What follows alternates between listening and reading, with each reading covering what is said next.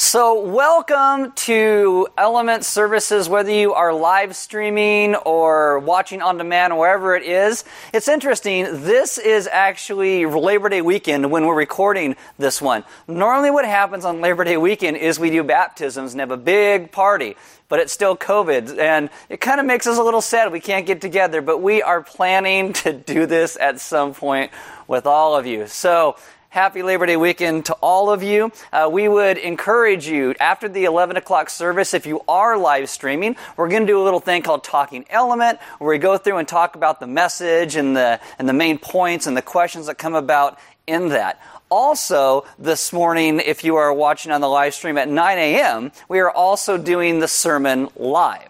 So you're not going to get that. You're going to get this version that hopefully looks all nice and cleaned up, and I wash my hair and everything. But if you want to come at 9 a.m. to a Sunday morning, we are just doing the message live and be out on the patio. You're more than welcome to come to that. If you're watching on demand, well, there you go, on demand. Forget I said anything whatsoever. Uh, if you are newer, newer to Element and live streams and all this, we would encourage you to download an app for a smart device. It is called YouVersion. And when you download YouVersion, you click on More and then Events in YouVersion. If you're around us locally, we will come up by GPS in that device. If not, you can type in 93455 and then we will come up and you will get the sermon notes, the verses, the questions, the announcements, all that we're going to go through in today's message. My name is Aaron. I am one of the pastors here. And if you would like, you can stand for the reading of God's Word, or you can sit where you are, but this is the reading of God's Word. It is Acts 26, verse 1. And it says this So Agrippa said to Paul, You have permission to speak for yourself. Then Paul stretched out his hand and made his defense. Let's pray. Father, this morning, or whenever we're watching, God, I ask that you would take us and move us to be a people who trust in you, that we would speak of your goodness and grace in our lives in ways that people around us would understand. Uh, they would hear what you have done in and through us and what you continue to do, and we would glorify you with our lives. Teach us to be a people who can make a good and honest and real defense of who you are in our lives. Amen. Amen. So we are going through this series. We're calling it Acts Part 2. Uh, Acts Part 2 is the second part of the book of Acts, chapter 13 through the end, and it essentially follows the life of this guy named Paul and what happened to him. Now, today when we look at the Apostle Paul, we think he is a really, really big deal. Back when Paul was alive, a lot of people didn't think Paul was a big deal because a lot of people haven't even heard about who he was. But today, most scholars will tell you that Paul has more to do with Christianity in the world than maybe even Jesus does. Now, don't misunderstand me when I say something like that. We are saved by Jesus, by His grace, by what He did. Jesus changed the world. But what they are saying is that Jesus used Paul and his passion and his drive and who he was to move the gospel out into the world in a way that no one really ever had before. And now I believe that is by the work and the power of God's Spirit. But like God has always said, he is going to use his image bearers in the world to proclaim who he is. And that's what he does with Paul. Now, as an example, it's not comparable at all, but there is this lady named Linda Perry. You probably never heard of Linda Perry, but Linda Perry wrote a lot of songs that you may have heard on the radio. Like at one point, Linda Perry writes this song called Get This Party Started. Then she gives it to a person called Pink, and Pink records this song and it becomes a huge hit for Pink. Maybe you haven't heard the song at all, but Pink got the party started. Now, what God does is He proclaims the first gospel all the way back in Genesis chapter 3. But really, when Paul comes along, Paul takes and he sings that song to the entire world.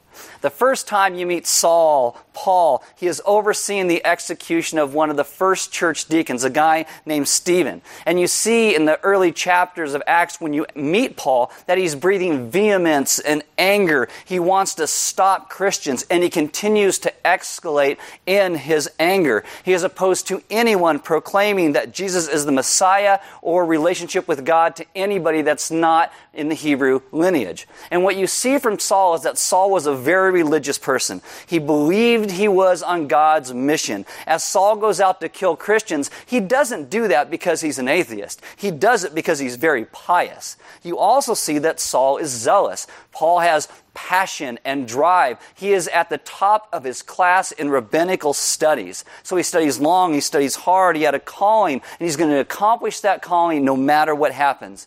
And then you also see that Paul was very spiritual. Paul would go to the temple, he would worship God, he was under temple authority.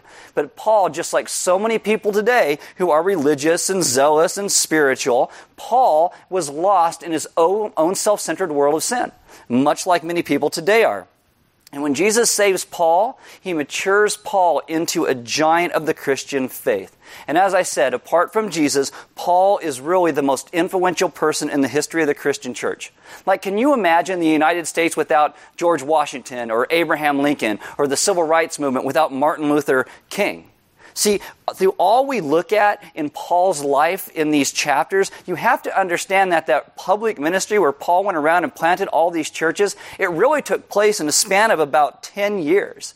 Ask yourself what you've done in the last 10 years. I mean, I don't want to make you feel bad because obviously nothing really compares. During this 10 years, Paul would walk on average 20 miles a day for those 10 years. What would you walk 20 miles a day for? If you're the Sullivans, it's to get to Disneyland, but maybe would, for Klondike Bar, would you walk 20 miles a day?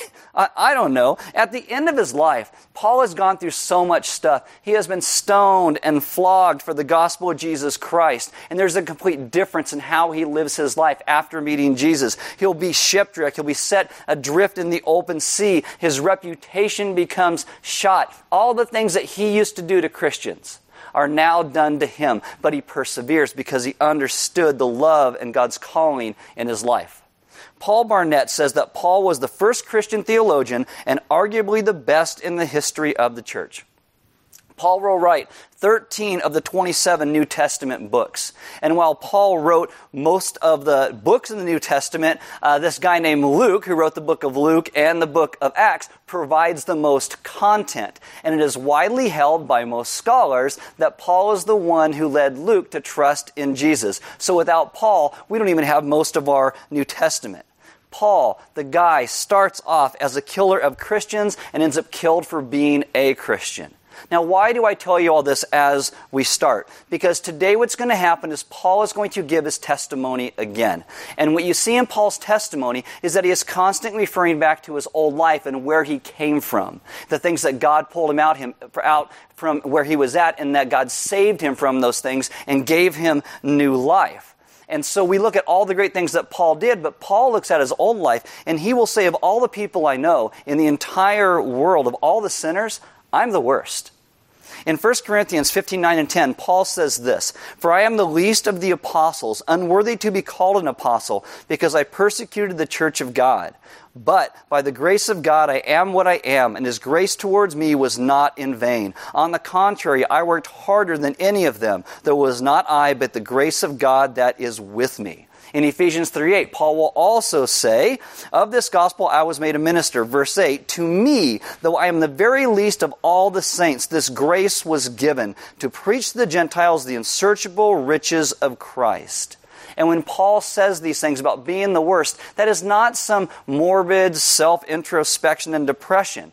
Now, I do tell you a lot of element how terrible we are, but I tell you that so we understand the great grace that we have received in God rescuing and saving us. But a lot of people will say this is the problem with Christianity. It gives people a low self-esteem because you tell them how bad they are. Again, that is not why I tell you how bad we are, and it's not why Paul many times would focus on the things that he used to do in his life when he told his testimony. It would be so that we would realize where we came from and the grace that God has given us, and we'd surrender in humility to Jesus just like like Paul.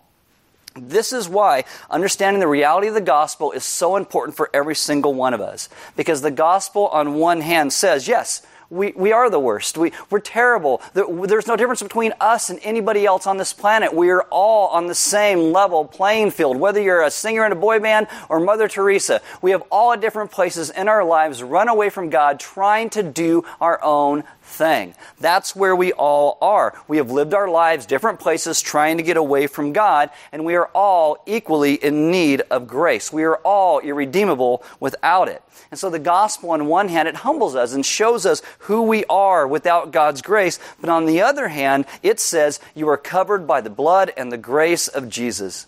And when God sees you, what he sees is the righteousness of Christ.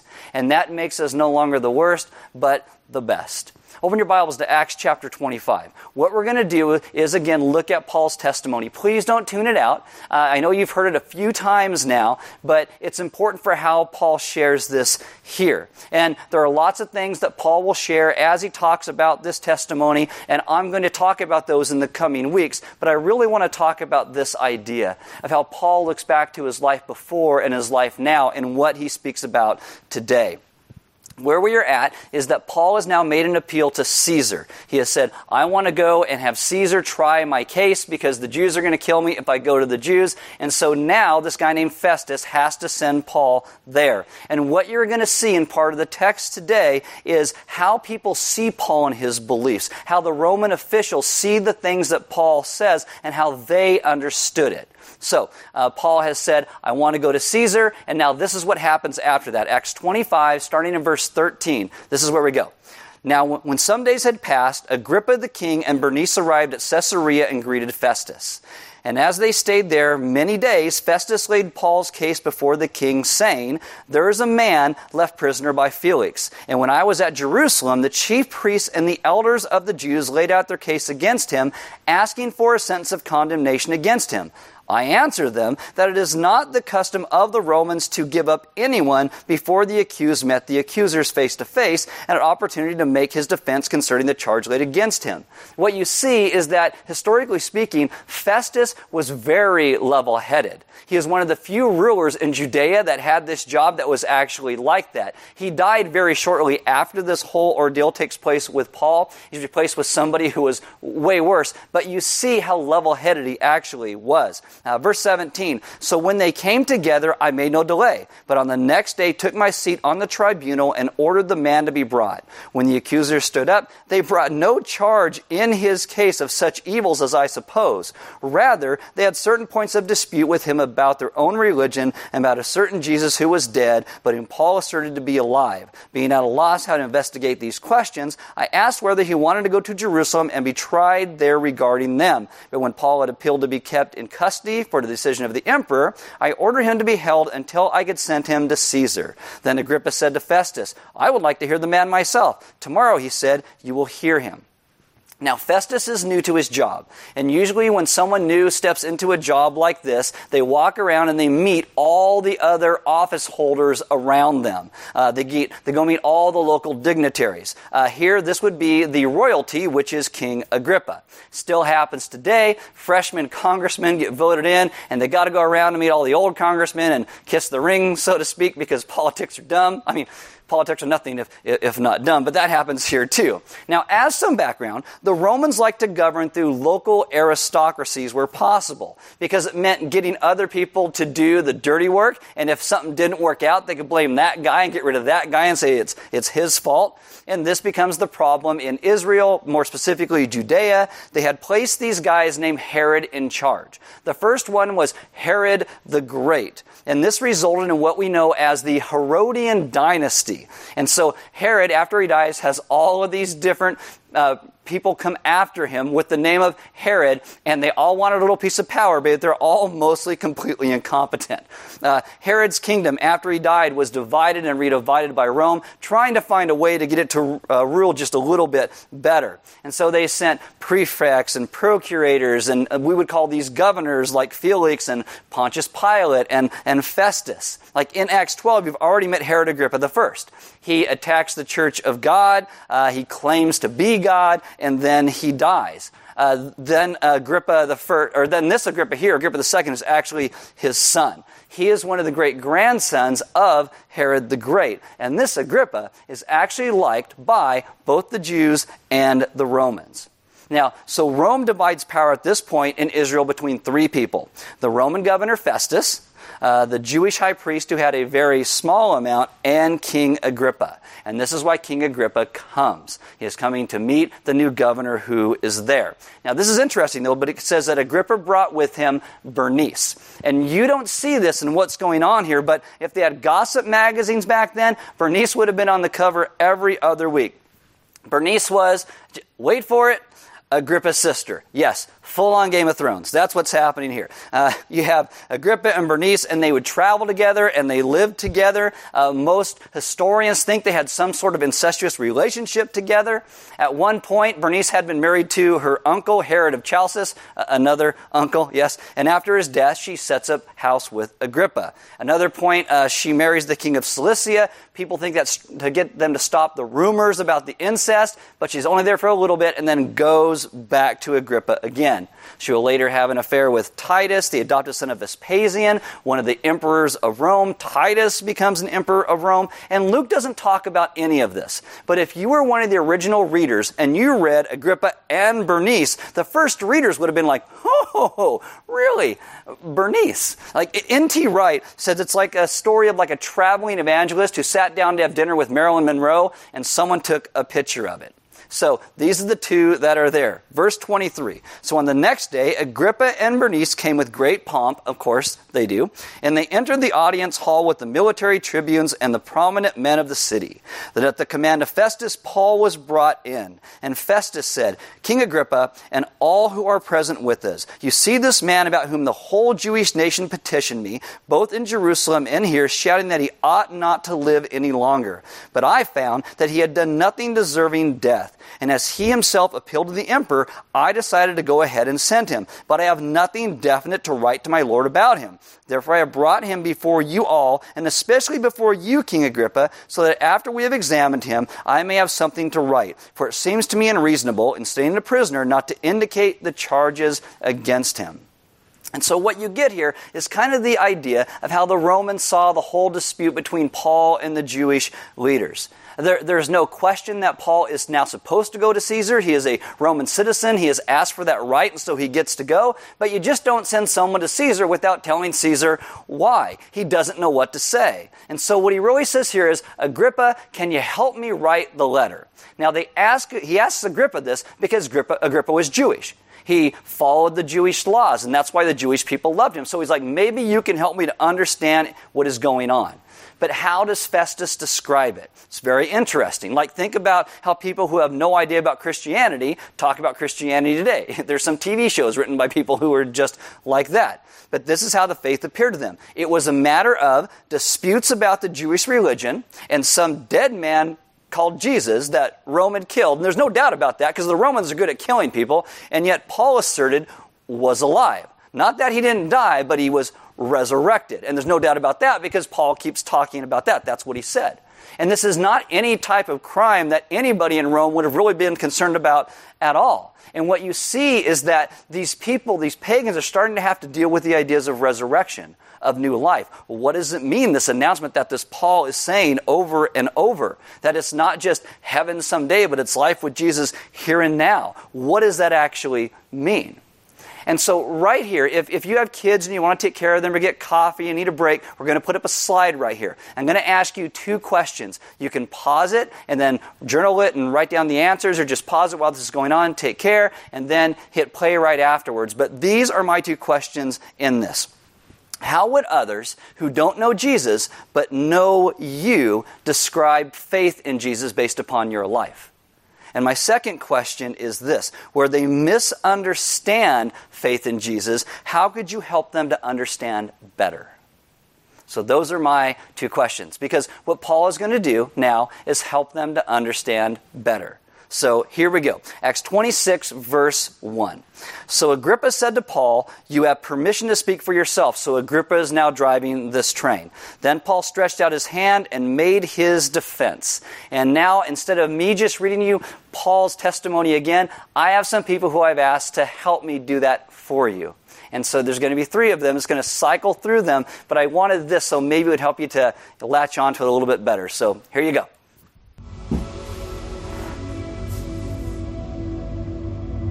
I consider myself fortunate that it is before you, King Agrippa, I'm going to make my defense today against all the accusations of the Jews. Especially because you're familiar with the customs and the controversies of the Jews. Therefore, I beg you to listen to me patiently. My manner of life from my youth, spent from the beginning among my own nation and in Jerusalem, is known by all the Jews. They have known for a long time, if they are willing to testify, that according to the strictest party of our religion, I have lived as a Pharisee. And now I stand here on trial because of my hope in the promise made by God to our fathers, to which our 12 tribes hope to attain as they earnestly worship night and day. And for this hope I am accused by Jews, O king. Why is it thought incredible by any of you that God raises the dead? I myself am, was convinced that I ought to do many things in opposing the name of Jesus of Nazareth, and I did so in Jerusalem. I not only locked up many of the saints in prison after receiving authority from the chief priests, but when they were put to death, I cast my vote against them. And I punished them often in all of the synagogues and tried to make them blaspheme. And in raging fury against them, I persecuted them, even to foreign cities. In this connection, I journeyed to Damascus with the authority and commission of the chief priests. At midday, O king, I saw the way a light from heaven, brighter than the sun that shone around me and those who journeyed with me. And when we had all fallen to the ground, I heard a voice saying to me in the Hebrew language, Saul, Saul, why are you persecuting me? It is hard for you to kick against the goads. And I said, Who are you, Lord? And the Lord said, I am Jesus, whom you are persecuting. But rise and stand upon your feet, for I have appeared to you for this purpose, to appoint you as a servant and witness to the things in which you have seen me and those in which I will appear to you, delivering you from your people and from the Gentiles to whom I am sending you, to open their eyes so that they may turn from darkness to light and from the power of Satan to God that they may receive forgiveness of sins and a place among those who are sanctified by faith in me. Therefore, O King Agrippa, I was not disobedient to the heavenly vision, but declared first to those in Damascus, then in Jerusalem, and throughout all the region of Judea, and also to the Gentiles that they should repent and turn to God, performing deeds in keeping with their repentance. For this reason, the Jews seized me in the temple and tried to kill me. To this day, I have had the help that comes from God, and so I stand here testifying both to small and great, saying nothing but what the prophets and Moses said would come to pass. That the Christ must suffer, and that by being the first to rise from the dead, he would proclaim light to both our people and to the Gentiles.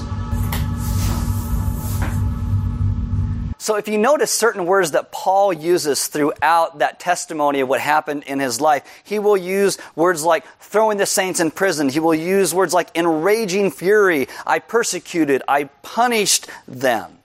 And then Paul talks about how he meets Jesus. And what does Jesus do? He speaks to Paul, rescues him, and tells Paul that the salvation he is bringing is for all people. And Paul says, That's the reason that the Jews seized me. As I was saying, this salvation is for all people. So then Paul, uh, at the end of this, this is what happens. Acts 26, verse 24. And as he was saying these things, in his defense, Festus said with a loud voice, so Festus breaks in, like takes over for Agrippa. Festus said with a loud voice, Paul, you are out of your mind. Your great learning is driving you out of your mind. But Paul said, I am not out of my mind, most excellent Festus, but I am speaking true and rational words. For the king, that's Agrippa, knows about these things, and to him I speak boldly. It's like, I'm not right now talking to you, Festus. Right now, I am talking at King Agrippa. For I am persuaded that none of these things has escaped his notice, for this has not been done in a corner. What that means is it wasn't some hidden thing. Someone didn't steal Jesus' body and run off with it. It has been done fully out there that they've been talking about the resurrection and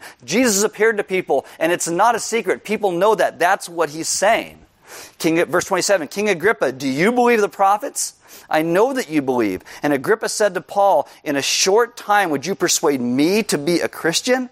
And Paul said, Whether short or long, I word to God that not only you, but all who hear me this day might become such as I am, except for these chains.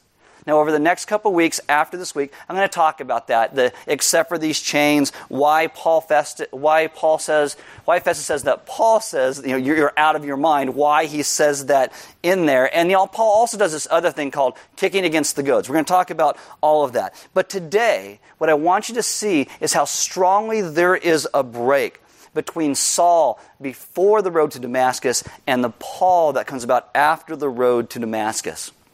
And it kind of comes about in what he talks about in verse 23 of chapter 26.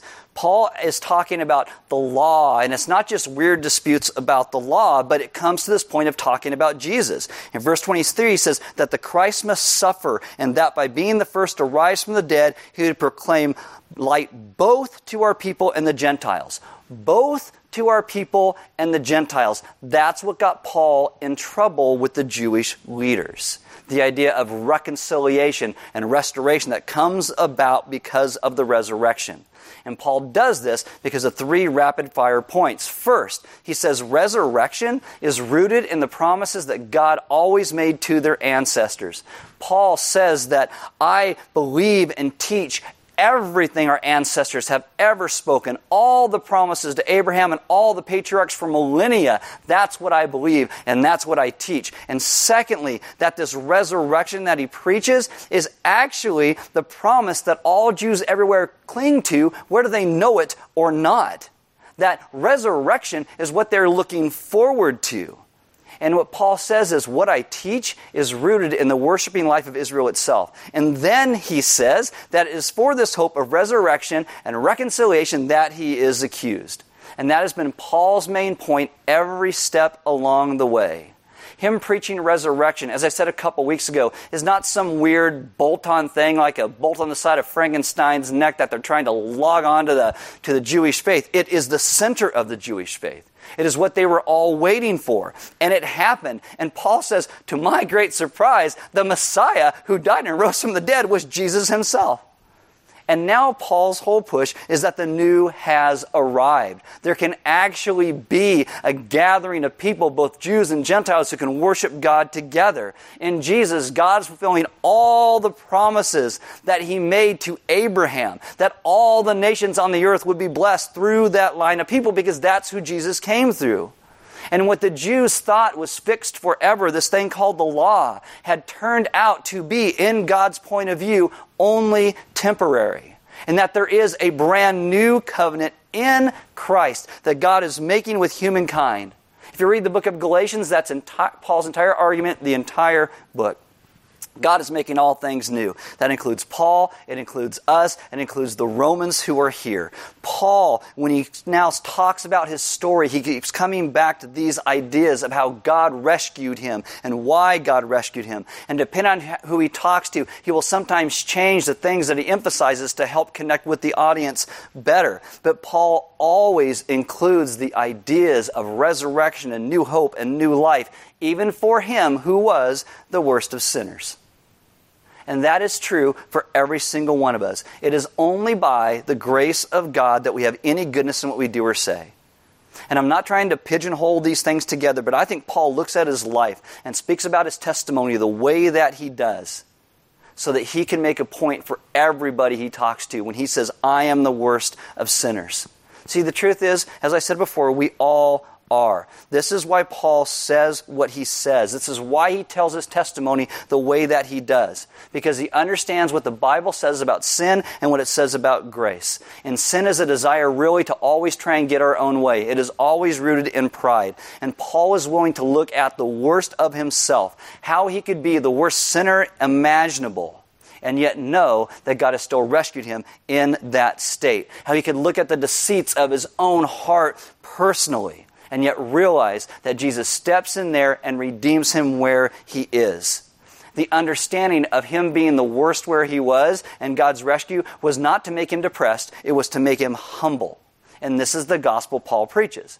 In 1 Timothy 1:16, Paul says this, "But I receive mercy for this reason, that in me, as the foremost, Jesus Christ might display his perfect patience as an example to those who were to believe in him for eternal life." So Paul says, my becoming a follower of Christ is an example to everybody. The word he uses there for example, it's two words stuck together. One word means hyper and one word means pattern. I am the hyper pattern. I'm the example of what this is. Jesus saved me, the worst of sinners, so I could be the hyper pattern of what he actually does in people's lives. And this is why there is no other event in the scriptures other than Jesus' death and resurrection that is given as much airtime and as many verses as the conversion of Paul. Why? because Paul indicates that that's the reason why it's there, that Jesus is going to make use of him. For the rest of Paul's life, he has to live with what he did. He killed Christians. He'd see somebody whose son, brother, wife, mother, father, daughter that, that he'd killed. Maybe it's like, oh, look, there's Stephen's widow and his three little kids who now have no father. How does he deal with his conscience? How do you live with that? Well, you got to read what he wrote. Romans 8 1. There is therefore now no condemnation for those who are in Christ Jesus. Now, Paul is not saying that he doesn't feel terrible for those things or, or guilt for the things that he did. But he realizes here and now that if there is a way for us to ever deal with our conscience, it has to be in coming to Christ. And what he's saying is if I can be turned around, if I can be turned into something great with all the things that I have done, so can you. You can also be saved by the grace of God. And that right there is the message that he shares of his defense. Now, it's interesting because in other places where Paul has time to write about things in more detail, usually in the prison letters while he sits in jail for these two years, all the times you see him start talking about his sin, he immediately goes to this place where he is filled with joy. Now, for us, think about this our understanding of the gospel. If we say, Yes, I understand, I'm horrible and I'm a terrible person, and you understand what you are saved from, you know, your, yourself, and that kind of makes you depressed to the point that you never open your mouth and you never speak about the good news of the gospel, well, that means you don't really understand the gospel because the gospel moves us to a place of joy and freedom because of what God has done. Paul's whole idea of his understanding of his life up to this point, all those finer, finer, points that he speaks about to Festus and Agrippa and Bernice and Felix and Claudius and all of these people moves him now to look at the king and say, King Agrippa, do you believe the prophets? I know that you believe. He turns it all into a moment to invite someone to trust in Jesus Christ as well, just like he has. And this is the way that Paul lives his life in prison and outside of prison. And it came about because he didn't run from his past. He embraced it. He allowed God to redeem it and use it. This is why Paul will preach in 2 Corinthians 5:21, "For our sake he made him, Jesus, to be sin who knew no sin, so that in him we might become the righteousness of God." It doesn't say that God made Jesus sinful. It says that made him sin. This means all of our sin, all the terribleness of who we are was laid upon Jesus. And Jesus wasn't an unwilling participant. Jesus takes it willingly upon himself. Think of the worst villain in a movie that you've seen. You're like, oh, that guy's terrible. He needs to be stopped. the entire movie, the guy just keeps getting worse and worse and worse. And finally, at the end of it, you're like, oh, yeah, he needed to get it. And all justice is poured out against him like Hans Gruber in Die Hard or something like it's like the end of the movie and boom, you're like, yes, that guy needed to get it. Finally, justice pours out. And then it's the end of the movie. Now, the beauty of the gospel is that all the evil of all of us was poured onto Jesus. And that's not the end of the movie. That's the beginning of our life. That's where we now get to live. That's the beginning of our story, not, not the end. God made him sin so that we might become the righteousness of God in him. And I know today there's a lot of people who say, well, I don't really sin. I don't have anything that's wrong in my life. Well, you have to understand that that right there is pride. I mean, you might think that you don't do anything wrong, but when it comes down to you versus God, you're going to make decisions that follow you. That is rebellion. And that rebellion right there is something that Jesus died for. And we surrender because it was all laid upon Jesus. And Paul says that is the message that changed me. Jesus came into the world to save us, He came into the world to be in our place. Martin Luther said this this is my paraphrase The gospel is that you are more wicked than you ever dared believe, and you are more loved than you ever dared hope at the same time. When we trust Jesus with our lives, God sees us as holy, as without blame, the worst of us. Paul says to Agrippa the most direct question yet, it seems like in the book of Acts Do you believe? And I think that's a question for us too. Do we really believe the gospel? What is the gospel that, that we preach? Is it some, is it some angry political gospel? Is it something that really makes no difference in our lives? Or is it something that has gotten so deep down inside of us that it changes who we are and people begin to take notice. Again, it's, the, it's that question other people in your life, if you know non believers, and you ask them, What do you think I believe? What do you think I hold to in my life that centers me and grounds me and rescues and, and redeems me? What is that? You should ask those people that question because it would be interesting to see how they see your life. If the gospel you say you believe has actually made any difference in your life. It's because the gospel must make a difference. It must change us into brand new people who live out differently in the world the great grace and rescue we have received, just like it did for Paul. I mean, at Element, every week we talk about this thing called communion. And I know we're not together right now. But if you would like to partake in communion, you must remember that communion is a reminder of what Jesus did. All that Paul talks about. God made him sin who knew no sin so that we might become the righteousness of God. That's what we remember in communion. And that's why we take a cracker or a piece of bread and we break it. It reminds us of Jesus' broken body. You dip it in wine or grape juice or drink wine or grape juice with it. It's a reminder of Jesus' blood that was shed for us. So that we, as a people, would understand and remember the great good news that we have received. Because it's not meant to leave us in a state of despair when we understand our brokenness. It's to lead us to places of freedom and joy. And today, if you're watching this message in this live stream, and you would like someone to pray with you about this. Like maybe you, you say you're a Christian, but it's never changed anything in your life. You're exactly the same way because you're trying to do things all on your own without the strength of Christ in your life. Well, we have people who would love to pray with you. If you've never trusted Christ with your life, you know, I would say the same thing Paul does. Do you believe? I, I want you to believe. And if you would like to, send, send an email to connectelement.org or write some on the side of the live stream if you're, if you're watching live on, on YouTube. But we would love to connect with you and talk with you and, and pray with you through certain things.